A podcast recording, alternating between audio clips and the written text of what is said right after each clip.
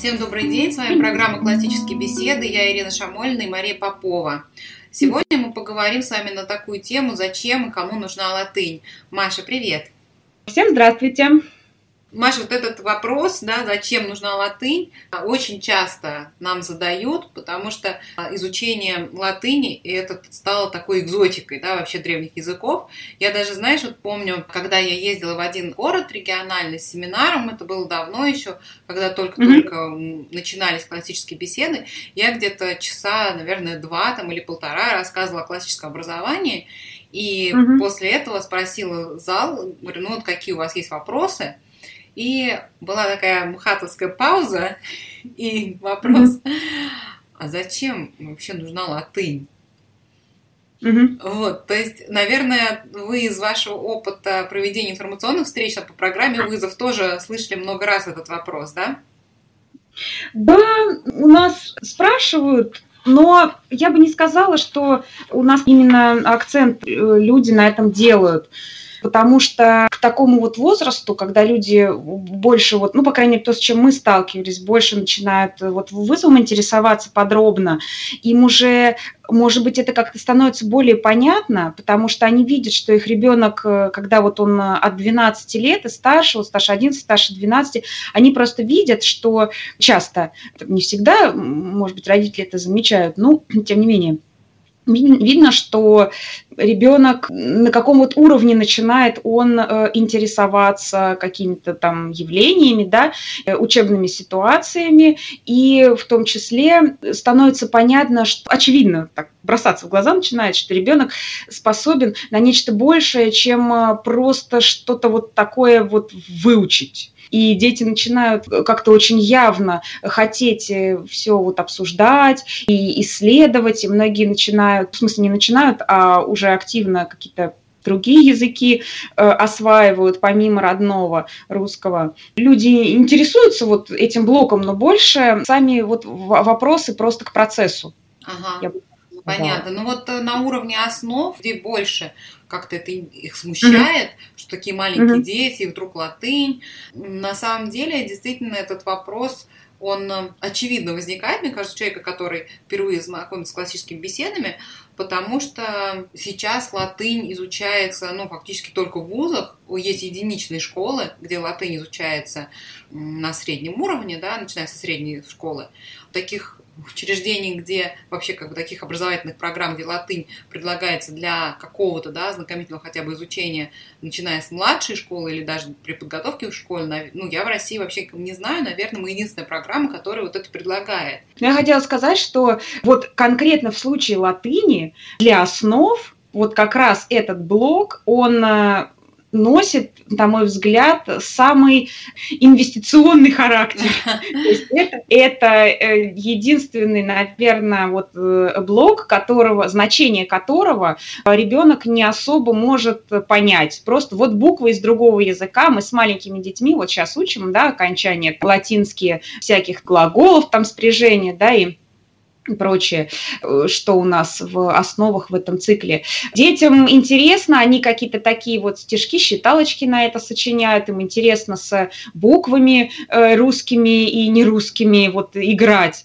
Вот. Но место э, этих знаний Э, которые они приобретают, они не могут его вот осмыслить, э, пока они не столкнутся с тем языком, из которого это взято. Да, они видят все время эти буквы, потому что нас окружает английский, да, в том или ином виде. И не совсем это нечто как бы с другой планеты явление вот в основах, да, но в целом вот понять, зачем это я знаю, ты можешь э, только, я сама поняла это, да, только когда я начала работать с э, латинским языком, я поняла, а зачем я учила эти окончания? Да, это вот точно. зачем.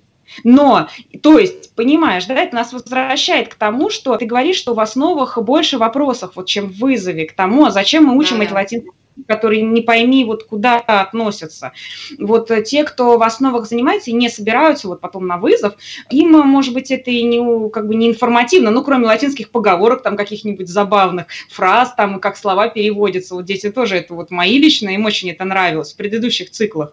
Но вот конкретные вот всякие там грамматические такие вот штуки, глубоко грамматические, типа окончаний, склонений там всех и так далее. Вот дети не могут осмыслить глубину вот этого, вот так же, как они не могут, мои дети, осмыслить, зачем им знать окончание склонения в русском языке. И зачем им знать тонкости анализа строения слова в русском языке. Они пока что просто вот его как-то учат. И только когда они уже это выучили, они начинают видеть это где-то и понимать э, место вот этого знания в их общей картине мира. Да, совершенно верно. И тем э, это усугубляется еще, что родители сами часто не понимают, зачем как бы вообще мы учим да, латынь. Мне кажется, что каждый родитель, который к классическому образованию присматривается, ему очень важно самому ответить себе на этот вопрос. Да, хотя бы вот исходя из того факта, что там, вплоть до 20 века вообще не было в Европе, там, в Америке, в России, а, не было практически вузов, высших учебных заведений, которые предполагали бы, что поступающий а, абитуриент не знает латыни. То есть с нуля латынь в вузах она ну, не преподавалась как норма. Предполагалось, что все знают латынь уже до поступления, mm. то есть изучают это на mm. средней школе. И сегодняшние вот э, дети, которые, сегодняшние студенты, которые учат латынь в высших учебных заведениях, они это делают по учебникам гимназического уровня на самом деле. Mm.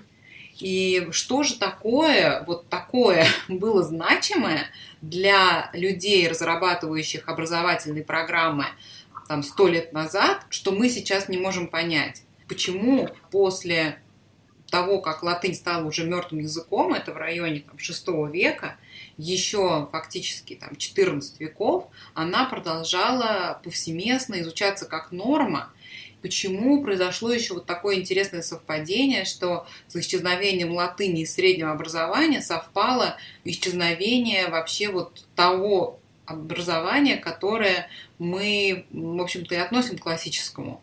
Еще такой факт, почему считается, что а, школа да, имеет право называться классической, гимназия имеет право называться классической только на базе того, что там есть преподавание древних языков. То есть там может не быть ничего другого из классического метода, но хотя бы если там преподают древние языки, то есть общий консенсус такой, что на, на базе этого уже как бы школа, там образовательная система, образовательная программа имеет полное право а, называться классической. И вот я хочу зачитать цитату из статьи Дороти Сейерс утраченный инструмент mm-hmm. учебы. Эта цитата и приводится в нашей книге «Классическое образование в доступной форме». Там есть статья в приложении, которую я всем интересующимся классическими беседами, классическим образованием предлагаю прочитать. Зачем нужна латынь? Я хотела тоже сказать, что я на самом деле все эти вопросы себе задавала. У меня не гуманитарное образование, а естественно научное. И я когда столкнулась с тем, что ну, было очевидно, что дети мои должны там, знать английский, потому что как-то все должны его знать, и на нем уже наполовину все мы как-то и так говорим, и как-то это понятно было. Вот. Что заявление, вот действительно, когда я столкнулась с программой, я узнала, что там э, учат латынь, ну, меня оставил равнодушный, если честно, этот факт, вот, потому что я подумала, ну, когда мы еще до этого дойдем, э, до вы, вызове. Но потом оказалось, что, хоп, мы уже и дошли как-то очень быстро. Тогда вот все эти вопросы, которые ты говоришь, мы тоже их э, себе задали, что что это, подождите, почему это вообще, с чего люди взяли какую-то вот эту вот латынь, почему она должна быть э, в программе, вот. Да, еще, Маша, здесь, знаешь, интересно, мы же в наше образование советском, мы были отрезаны полностью от революционной традиции. Например, такой факт, что там в классической гимназии объем часов, который приходился на латынь, был сопоставим с общим объемом часов на все естественные науки, он как бы вообще вне нашего поля ну, зрения. Никому, да. Мы никогда такого не слышали. Или там, например, то, что в английских школах, да, элитных, до сих пор латынь – это основной предмет. Они до сих пор учат латыни, это как вообще не вызывает, то есть для них совершенно очевидно, что это фундамент образования и ни у кого не вызывает вопросов. А вот у нас это вызывает очень большой вопрос, нам это совершенно не очевидно, о чем мы хотим сегодня поговорить. Ну давай, да, цитату.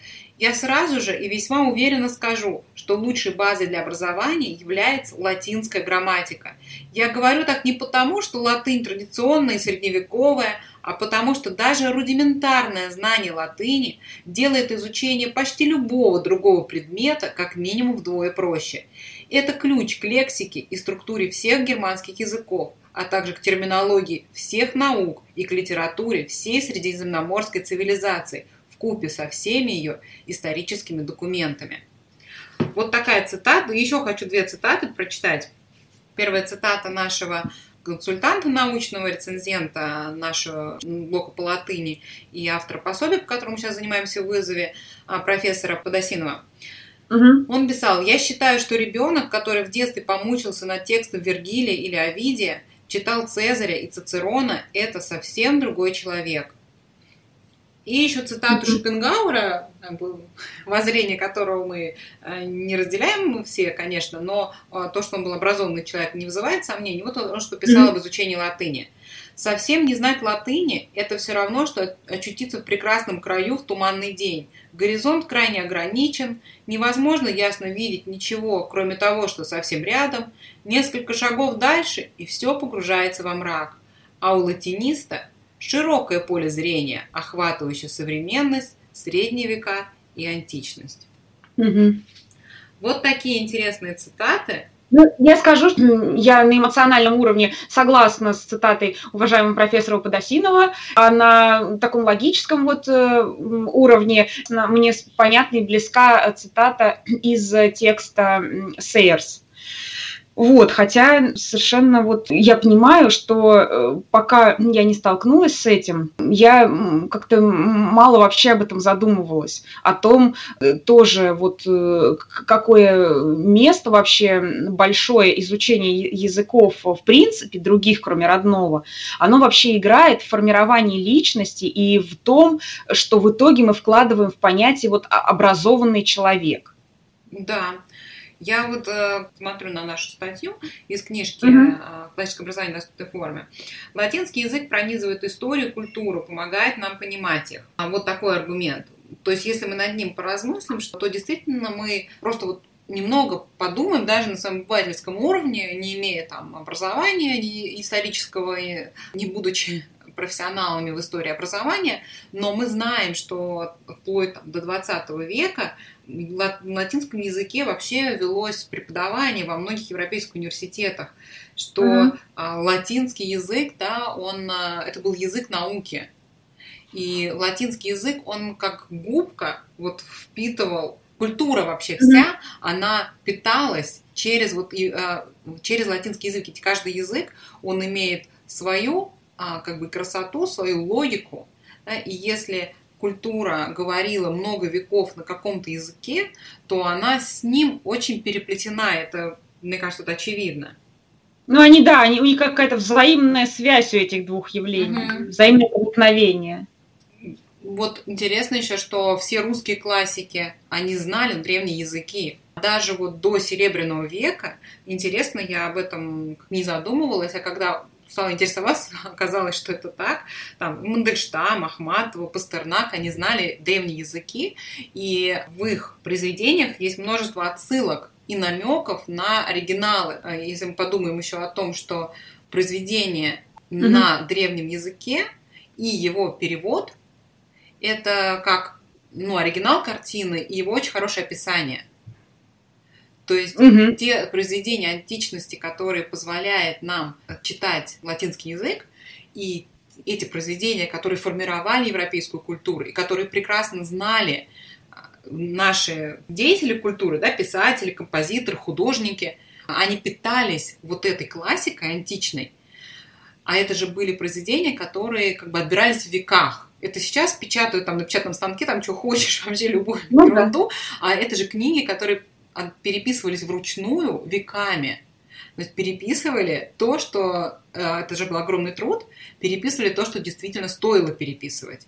И мы получаемся, если мы не владеем языком и не можем а, прикоснуться к оригиналу, то мы как бы не можем увидеть ту картину, которая лежит, да, которая влияла на э, умы да, всех наших творцов культуры, а, мы можем только прочитать ее описание. Представляешь, какой mm-hmm. это разрыв образуют между нами и нашими же русскими там, писателями, художниками, композиторами. У нас получается, нам недоступно во многом их мировоззрение, потому что мы не понимаем, на что они опирались. Да, знаешь, э, мне вот тоже это было совершенно не очевидно. Опять же, я повторю, когда теоретически я себе смутно это все представляла, но не имея вот гуманитарного профиля в, в моем образовании, я так как-то э, думала, что ну да, я как так мало знаю про это. И, наверное, ну и, и так и вот будет. Вот. Но оказалось, что это на самом деле тоже вполне как бы преодолимая такая вещь, если только начать вот как-то о ней размышлять. Да, даже просто размышлять мышление вот на таком бытовом уровне, в принципе, если просто начать об этом задумываться, то можно, ну, очень интересным выводом прийти таким. Вот, и я хочу сказать просто, что у нас сейчас изучение языка, на самом деле, оно, ну, то есть я не хочу обобщать, но вот просто такое, я не знаю, вот замечал ты или нет, вот скажу свое, как бы, небольшое такое наблюдение, что очень подходим к этому очень утилитарно.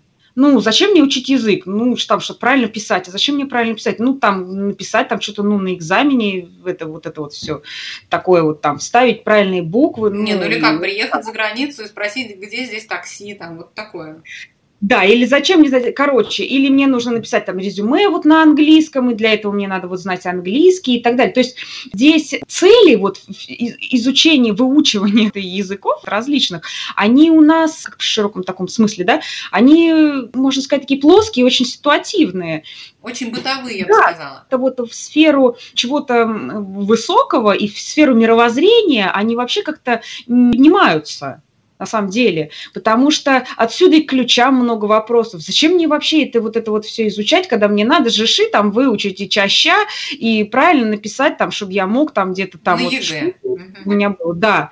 То есть э, все время вот немножко сбивает вот это вот с толку. Здесь э, опять разговор вот восходит к целям. И латынь вот тоже вот у нее место в программе такое вот э, непростое, у нее место очень смысловое. У нее есть и практический смысл, который, например, вот в замечательной книги по классическому подходу. Книга «Вопросы», которую э, Ли Бортинс написала, да, и у нас, которая переводится, там вот много говорится о практическом месте латыни вообще вот во всей нашей программе. Вот, который, я бы коротко выразила это таким словом, что в первую очередь мы изучаем латынь для того, чтобы развить способности ума. Вот так вот просто и одновременно сложно. Да, потому что латынь, изучать латынь это трудно. Да, но мы изучаем ее, вот, чтобы знать язык науки. Ну вот это такая цель, вот она очень узкая. Ну вот да, ну хорошо, человек может сказать, ну и да, и что, зачем мне знать язык науки вообще, может, мой ребенок вообще не собирается заниматься никакой наукой. Вот так вот, да? Или хорошо, это язык, вот на котором в Древнем Риме разговаривали, это язык истории и так далее, как наследие культурное, цивилизации. Ну а я могу сказать, не, ну а что, ну зачем мне там цивилизации, что-то это все как-то заумно, короче, я не знаю. Вот, могу я так сказать? В принципе, могу.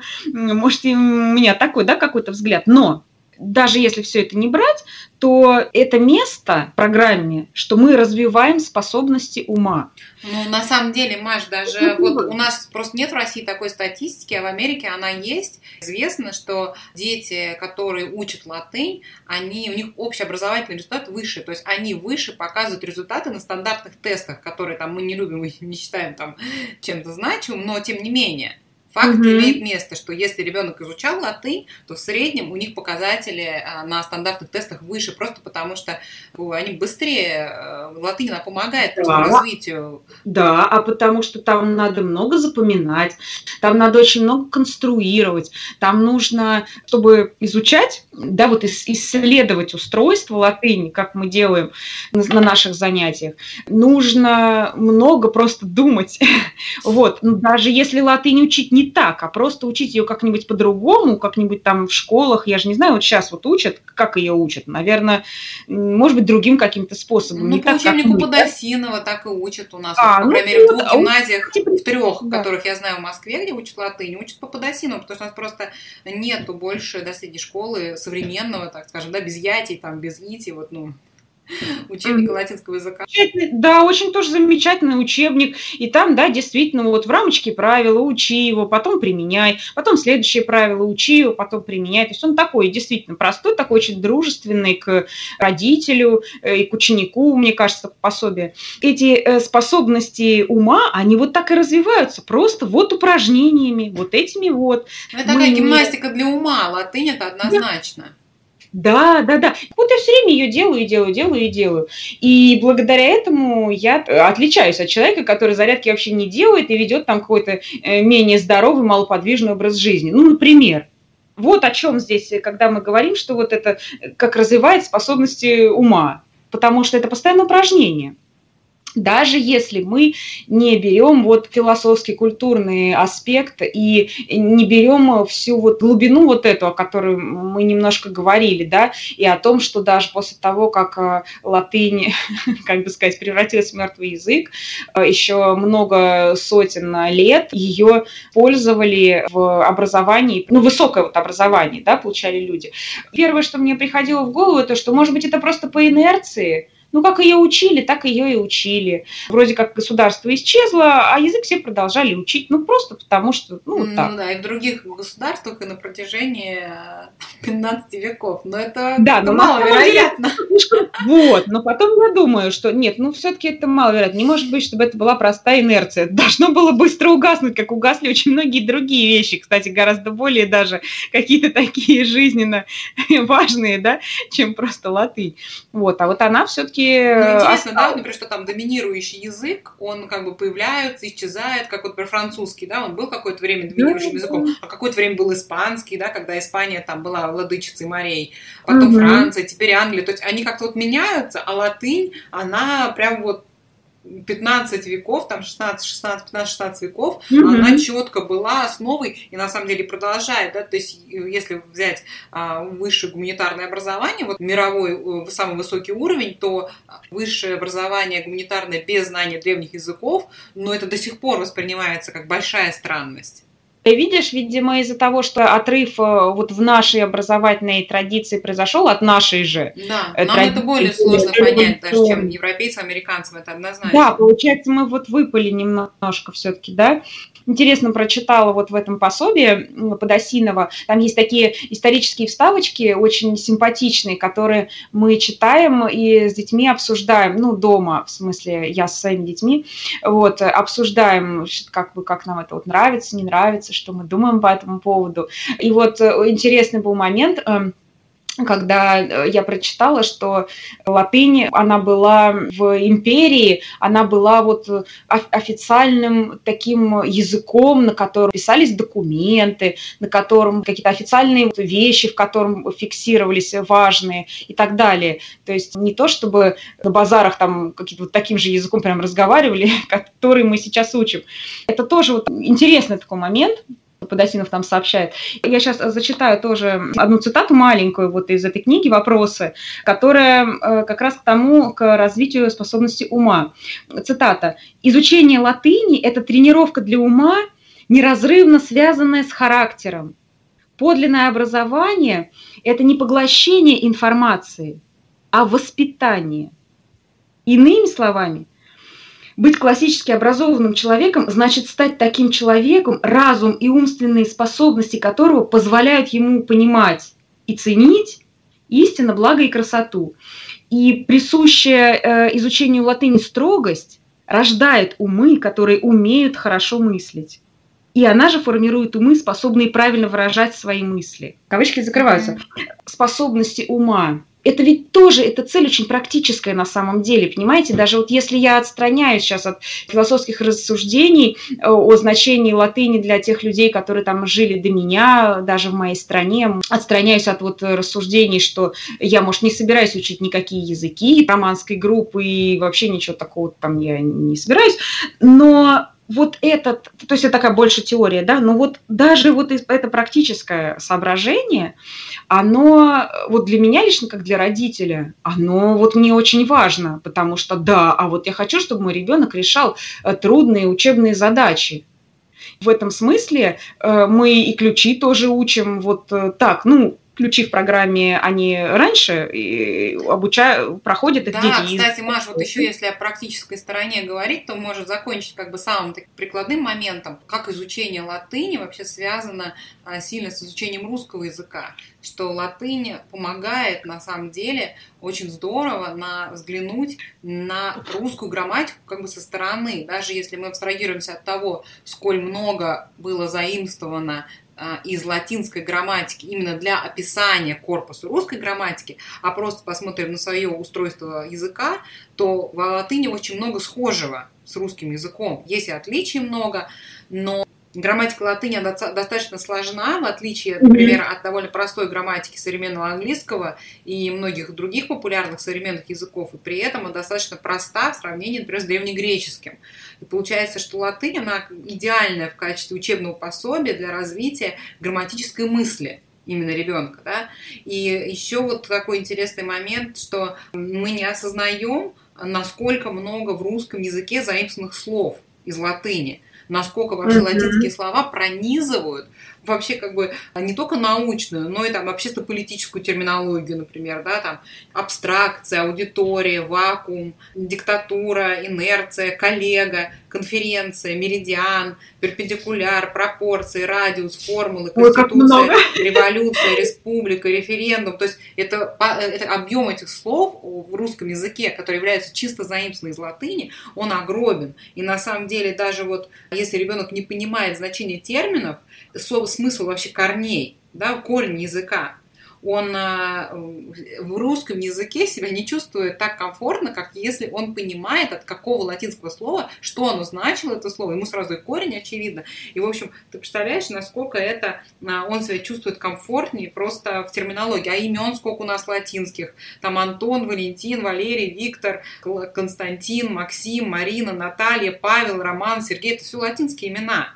Мне еще нравится эта цитата профессор Шичалин, он писал... Я как раз на нее смотрю, да, да, да. Без греческой и латыни мы пользуемся русским языком как рабы, то есть не понимая его теснейших исторических и культурных связей с двумя первыми языками европейской культуры и собственной историей. Вот, вот такой, мне кажется, очень здорово закончить на этой цитате. Просто вот еще раз повторю, что нам очень важно понять, что вот это вот утилитарное такое практическое и узкое понятие «мы учим язык», которое используется в современном образовании, оно у нас в классическом подходе, мы используем не его, когда говорим, что мы учим язык.